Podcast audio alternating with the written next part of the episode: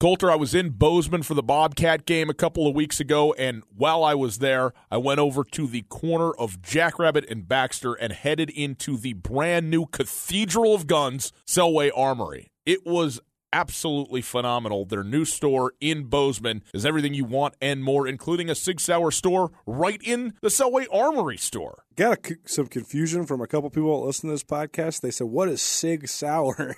and they spelled it like cigarette.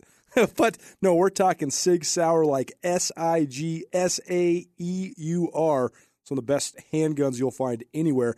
They're experts when it comes to Sig Sauers, as well as all other handguns, as well as all other firearms. Locations of both Missoula and Bozeman. But get your butt to that new Bozeman store. It's a beautiful store, unbelievable inventory, and those guys are experts. They'll help you find whatever it is you need. Hunting season, recreation. We all have people on our Christmas list, or maybe it's you yourself. Yes, I must say, once in a while, it's nice to get your own self a present.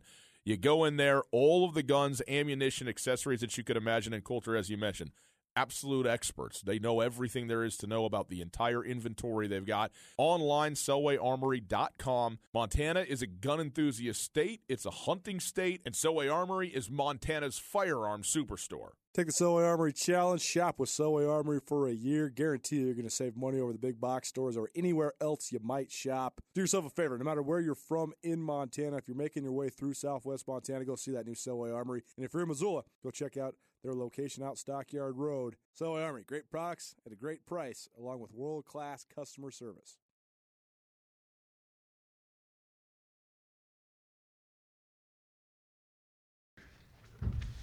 Okay, well, I appreciate you guys pushing things back a day.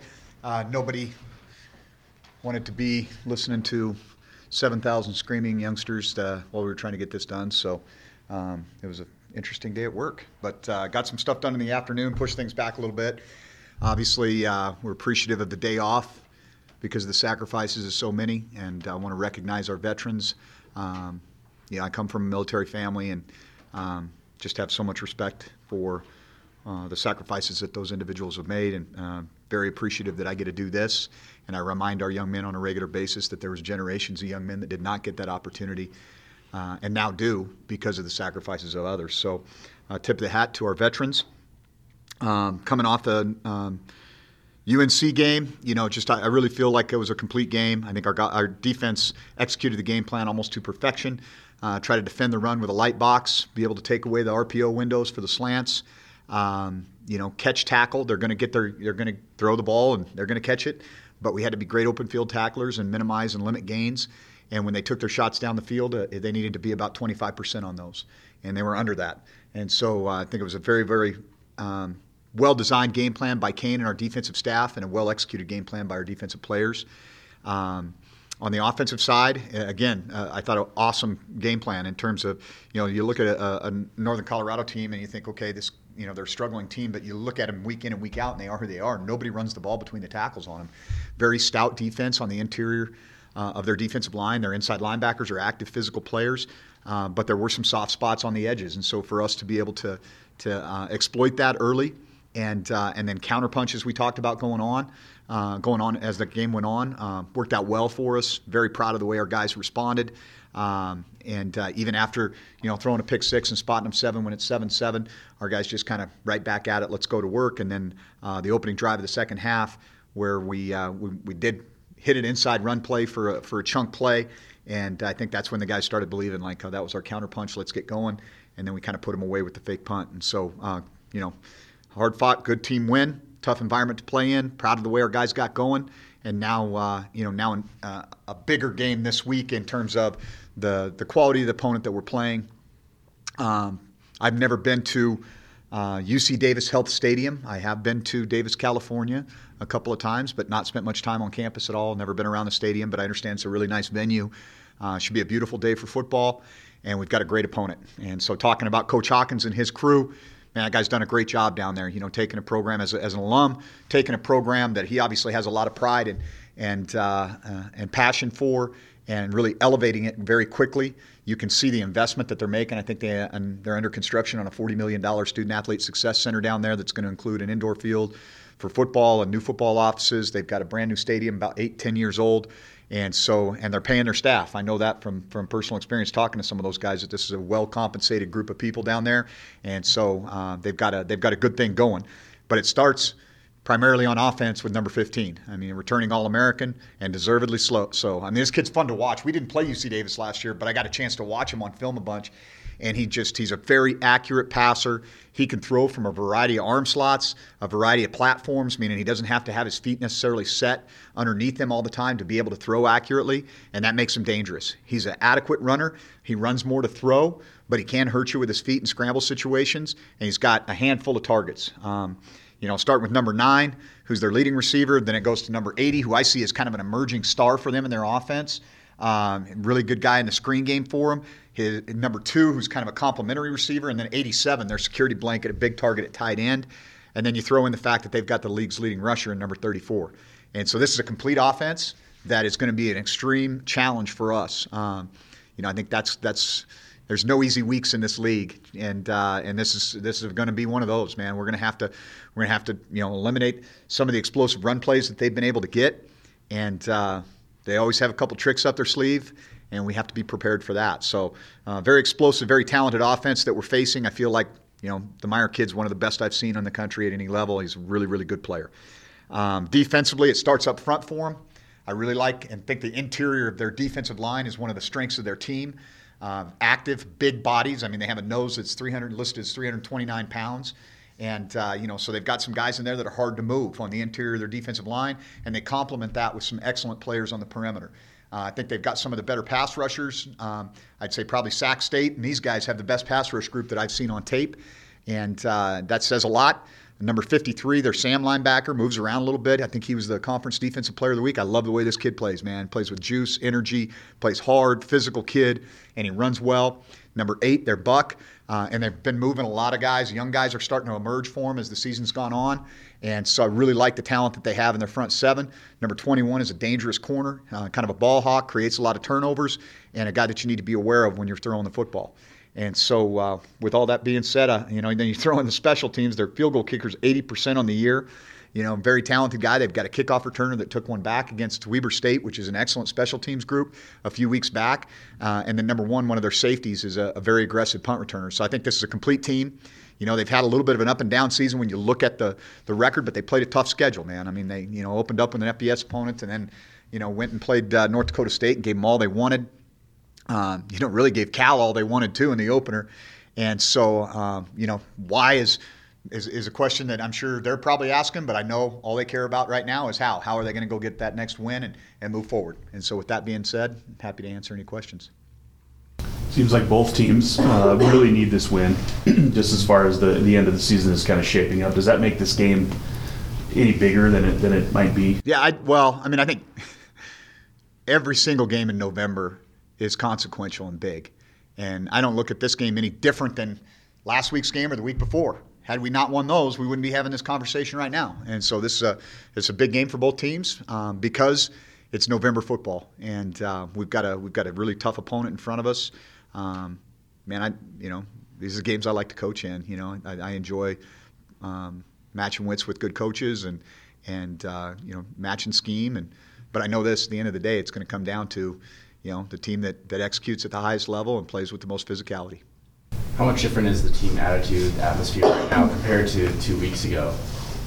Not that much different, really. You know, I mean, um, I think we've got a mature group of guys, um, and we've been through a lot together. I think I've said that on multiple occasions. It's like, you know, we remind each other that we've been here before, sometimes at halftime, sometimes on Sunday. Um, and, uh, you know, we've just got to take that next, whether it's the next man up approach or the next play mentality. That that's what you got to do if you want to be successful. You can't worry about what happened yesterday, and you can't worry about what's going to happen tomorrow. You got to live in the moment and go play. How challenging is it to run for 450 yards like you did this last week, and how much does that kind of support the identity that you want for this team? Yeah, you know, I mean, you don't you don't draw it up like that. I mean, you know, there's some certainly some things that were available to us that we took advantage of, and uh, and we had some guys step up and make plays, and so. Um, I'm not a stats guy. I think you know that about me. Uh, I think stats are for losers, man. You point to that stuff when it's all said and done. But uh, what you have to do is what you got to do to win in the moment. Like, and I know you guys don't realize, like, I went and looked at stats today just so I could quote some things because here's what I think.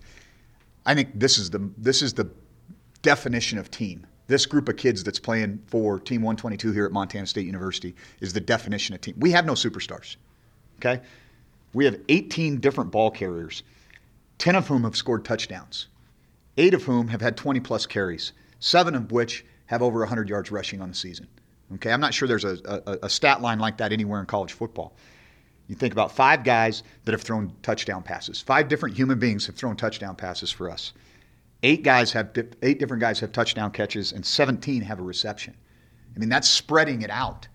Okay, we're the number one rushing offense in the Big Sky Conference, and we don't have a guy in the top six in the league in individual rushing. This is a group of guys that cares about each other, and they're going to go do what they have to do to win. And in today's day and age, where everybody wants a superstar, I think this is a very, I mean, it's kind of a unique deal. It's kind of unique, and I think it should be celebrated. I mean, it's uh, this is you talk about a team. What do we have to do to win? Well, let's take our linebacker and put him at quarterback on this down.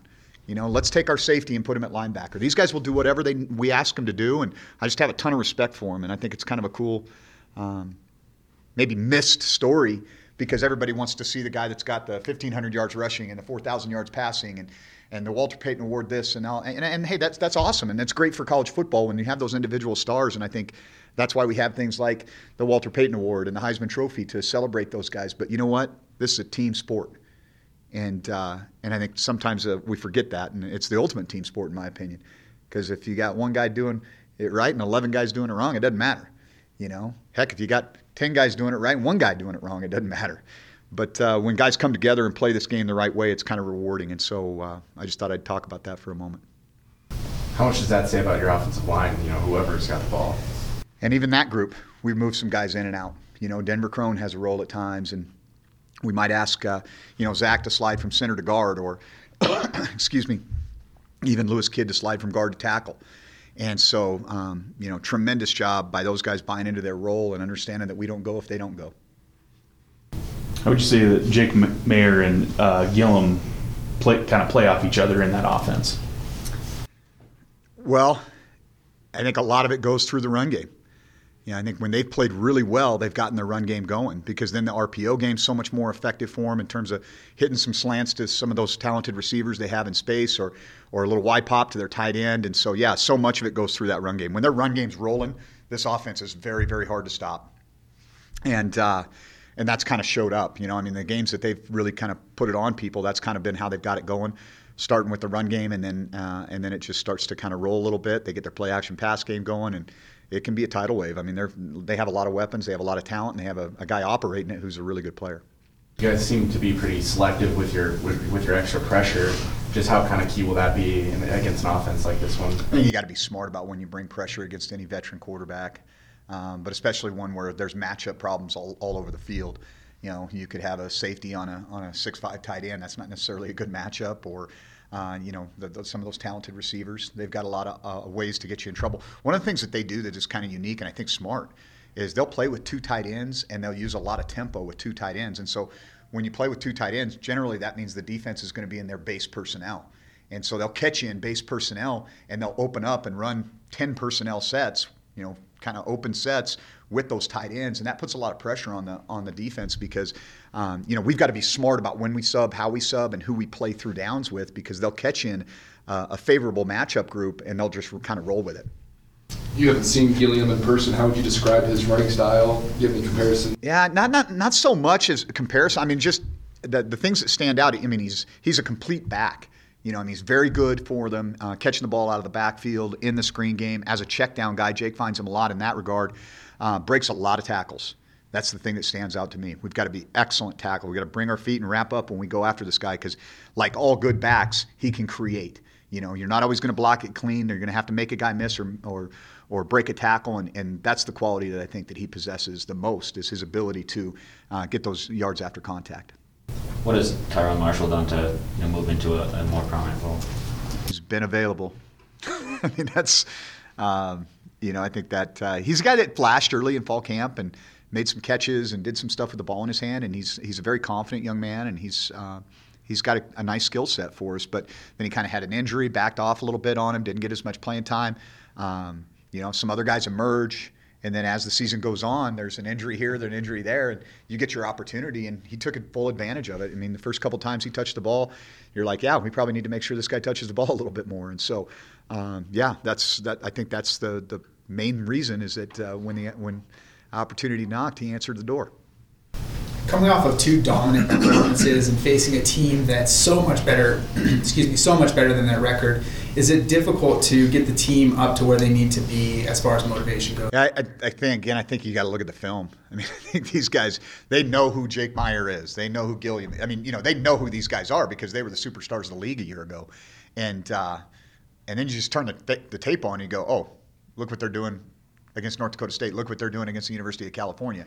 Um, I'm pretty sure that we're getting that version of this team. You know, not the version of that the team that went to Southern Utah and eked out a win or whatever. You know, so I mean, uh, they've maybe had a little bit of an inconsistent season, but we don't anticipate that being the case on Saturday. I mean, it's going to be senior day for them, a lot on the line as we've talked about. I mean, we know the team that we're going to get, and uh, we'll have you know they're they have our attention already. Let me just say that we're not we're not overlooking anything. I mean, this is a this, all eyes are on UC Davis right now. What have you liked about Bobby and you know what he brings to coaching the, the linebackers? You know, he, he's a good teacher. I mean, I think that's one of the things that stood out to me. He's a good communicator. He's, I, I always thought, you know, you think you're hiring this former All-American linebacker, and um, I actually had been around his brother a little bit more than I'd been around him. His brother's a little more high-strung, and uh, and Bobby's kind of got a calm demeanor. And uh, you know, at first I was like, can we get, can you give me a little more juice here, man? And uh, you know, but everybody's got to be who they are, and, and, I think that's one of the things I really respect about Bobby is he kind of knows who he is. He knows what works for him. He's developed a really good rapport with the young men in the room. Um, I think they understand how he goes, breaks things down, and teaches things. And I think that our linebacker play is, you know, has really elevated under his tutelage this year. I think he's also got the title of assistant head coach. What goes into that for him? Just if I have a heart attack, he takes over. okay. So, which you know, there's always that possibility. Knock on wood. You spoke a little bit about Nick Eaton, 53. Uh, how impressive is his play been being a freshman? What does it take to, to get on the field and produce like Yeah, like I think that? redshirt freshman, right? Yeah. Uh, so he's been in the program, understands what's going on, but man, he, I don't know how they kept him off the field as a as a true freshman watching him play. I mean, unless he just, you know, added another 15, 20 pounds or something. I imagine he was probably a little slight out of high school. That's probably why he got overlooked, but the, the motor that the kid plays with is very impressive. Uh, and he's and he's kind of a polished passer. You know, a lot of guys. He's a two to one guy on his long arm. There's some nuances that he has to his game as a pass rusher that belie his youth, so to speak. And so I think that's been something I was been really impressed with. But at the end of the day, defensive football is about passion and effort, and uh, there's no doubt that he has that. And he has a bundle of that, man. And I just like the way the kid plays. Do you have any crossover with Coach Hawkins and?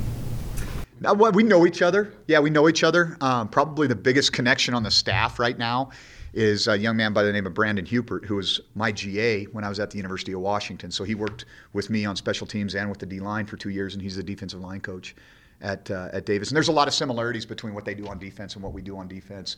Uh, even technique wise, you can see it. There's some line games that.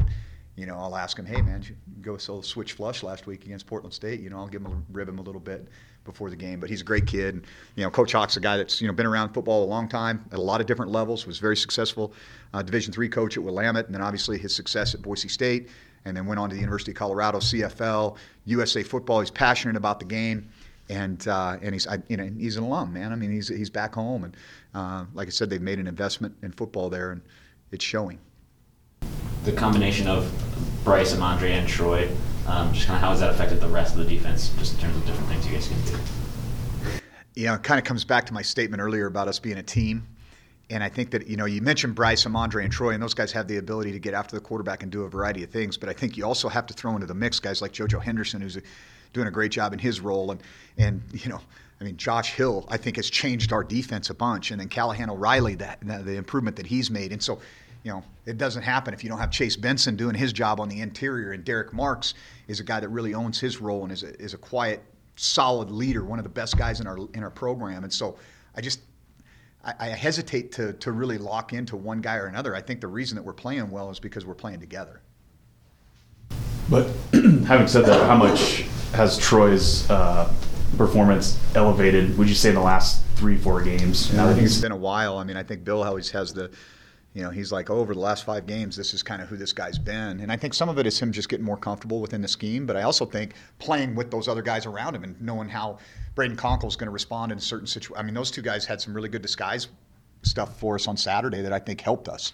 And we're going to need to continue to build on that. So his comfort level as a defensive player, because he's played more downs, and then you know his explosiveness and his ability. Like there was a there's a moment in the game last week where they had number ten, their deep threat, and he was matched up basically in a man situation on Troy, and immediately Nip, being a veteran guy, he says, "Oh, they got a linebacker on our speed receiver. We're going to take that." Well, it's a little different matchup, you know.